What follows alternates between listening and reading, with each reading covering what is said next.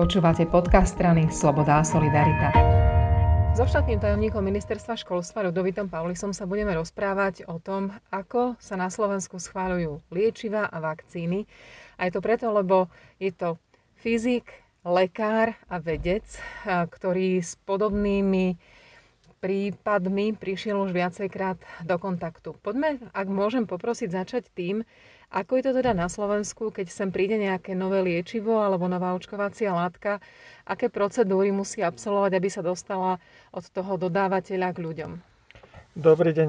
No tak všetko sa to odvíja od toho, akú stratégiu si zvolí tá firma, ktorá vyvíja e, tento liek, a musí si ona podať žiadosť. A túto žiadosť si môže podať buď na Európsku liekovú agentúru, ako to robí teraz väčšina firiem, pretože potom to schválenie bude platiť pre celú Európu, alebo si môže zvoliť národnú procedúru, to znamená, že podá si žiadosť na našu liekovú agentúru, ktorá sa volá Štátny ústav pre kontrolu liečiv. Takže to sú dva také základné scenáre. No, najprv by som ešte opísal, že čo všetko tá konkrétna lieková agentúra, či už európska alebo domáca, keby na to prišlo, musí preveriť. Tam nejde o to len preveriť nejakú, nejaký základný výsledok, ktorý možno je v publikácii. Tam ide o to aj preveriť systémy, či tie dáta v publikácii sú naozaj pravdivé. Robí sa to aj tak, že sa berú nejaké námatkové kontroly konkrétnych protokolov, či tie údaje tam zapísané námatkovo sedia s tou databázou, ktorú dá firma, či protokol tej štúdie bol zverejnený a či bol zverejnený vopred. A samozrejme potom nadväzujú aj také, e, také otázky, či tá firma dokáže vyrábať ten liek, a špeciálne je to v prípade imunobiologických liekov, čiže vakcín, v dostatočnej kvalite. To znamená, či má nástroje na to, aby e, do tej, keď hovoríme konkrétne vakcíny, Ne, nepribudla nejaká infekcia, neboli tam nejaké baktérie, alebo keďže sa to robí na kultúrach, tak sú také baktérie, ktoré parazitujú vnútri v bunke, mykobaktérie, ktoré spôsobujú napríklad tuberkulózu, tak tieto môžu infikovať teoreticky tie bunkové kultúry a šíriť sa v tých vakcínach. Čiže je dôležité preveriť mechanizmy tej firmy, či naozaj dokáže toto si ukontrolovať a dokáže tomu zabrániť. A špeciálne v prípade vakcín ešte ten štátny ústav pre kontrolu liečiv, alebo teda é em á, musí vykonávať aj kontroly jednotlivých šarží sama. Čiže robí si ten výrobca vlastnú autokontrolu a aj tá autorita bude robiť kontrolu, či e, tie najkritickejšie kroky e, v, tej, v tej výrobe, e, či tam nie je nejaký problém. Ja z takého laického pohľadu vnímam, že sú podstatné dve veci. Prvá je vysoká účinnosť každej tej látky a druhá nežiaduce efekty, aj vitamín C nejaké má, čiže či sú znesiteľné. Čiže ja si predstavujem, že taký proces vývoja a potom schválenia lieku trvá asi aj celé roky a zrejme prebieha aj testovanie na obrovskom množstve ľudí. Áno, to je tiež pravda. A k týmto dvom veciam ja by som pridal ešte tú tretiu vec, a to je práve tá kvalita. Čiže či dokážu vyrábať ten liek, a to je, to je možno aj to najťažšie, čo treba skontrolovať a zaručiť, či dokážu vyrábať ten liek v takej kvalite, aby mal aj pri použití tie isté výsledky, ako mal v tej klinickej štúdii.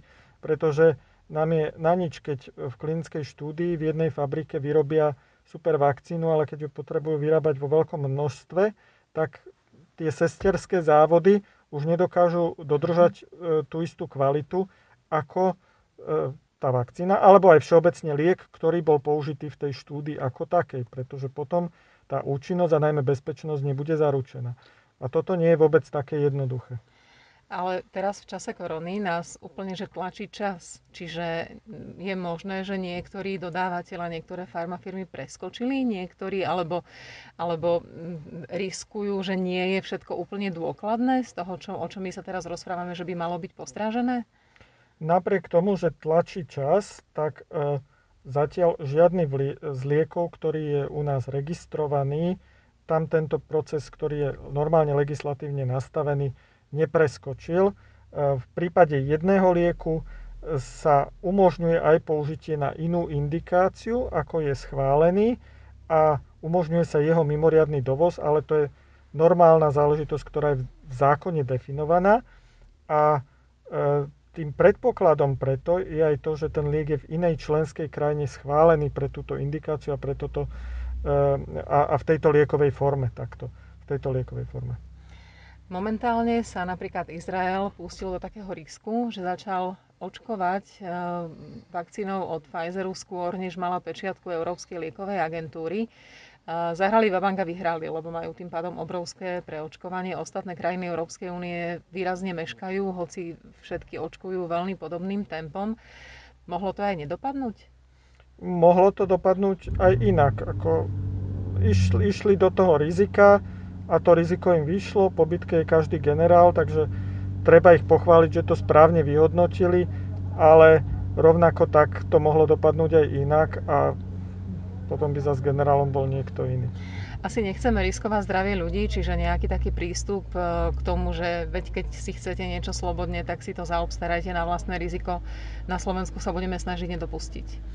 No, e, nejde len teda o riskovanie zdravia ľudí, ide o to, že e, v tomto prípade je tu istá informačná nerovnosť. Tieto veci a procesy, ktoré som popísal, sám človek nedokáže zhodnotiť. Dokonca ani keď je odborník vzdelaný v danej oblasti, nemá šancu ísť na inšpekciu do jednotlivých závodov, ktoré vyrábajú daný liek, nemá šancu si preveriť, aké sú tam jednotlivé postupy, nemá šancu preveriť zdrojové dáta k, ku klinickej štúdii. Čiže túto informačnú nerovnosť vyrovnáva práve štát tými reguláciami, ktoré má. A ešte dodám k tomu, že nejde len teda o možné poškodenie toho človeka, ktorý taký neschválený liek užije, ale v prípade, že e, sa od toho odvíja nejaká certifikácia, teraz keď narážame na, na vakcíny, že predstavuje to výnimku z toho, aby sa človek musel napríklad pravidelne testovať, tak ohrozuje samozrejme aj iných.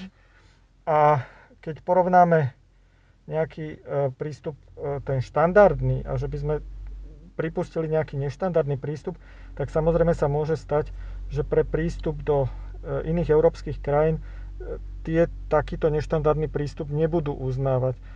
Takže aby som bol konkrétny, môže sa stať, že vznikne nejaký európsky COVID pas, ktorý sa ale bude vzťahovať len na vakcíny, ktoré sú v súlade s tou európskou legislatívou schválené, či už národnou agentúrou alebo tou európskou, ale nie na také, ktoré sú na základe nejakej dočasnej registrácie alebo na základe mimoriadneho dovozu. Takže títo ľudia by sa stali nejak druho, druhotriedne vakcinovanými a nemohli by dostať ani tú správnu vakcínu, takže oni by boli nejakým spôsobom nahratí a toto my dopredu nevieme nejakým spôsobom povedať, ako sa to vyvinie. Vychádza mi z toho definitívne, že fakt musíme byť trpezliví a opatrní, aby všetko, čo sa má odohrať, sa odohralo podľa regulí, ako má byť, aby naozaj v tomto nebezpečnom čase každý dostal také lieky a také vakcíny, za ktoré určite každý zodpovedný v tejto krajine dá ruku do ohňa.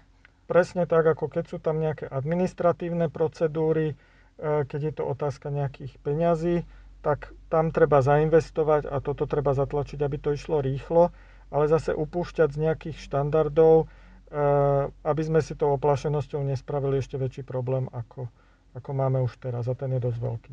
Ďakujem veľmi pekne. Ja ďakujem, dovidenia.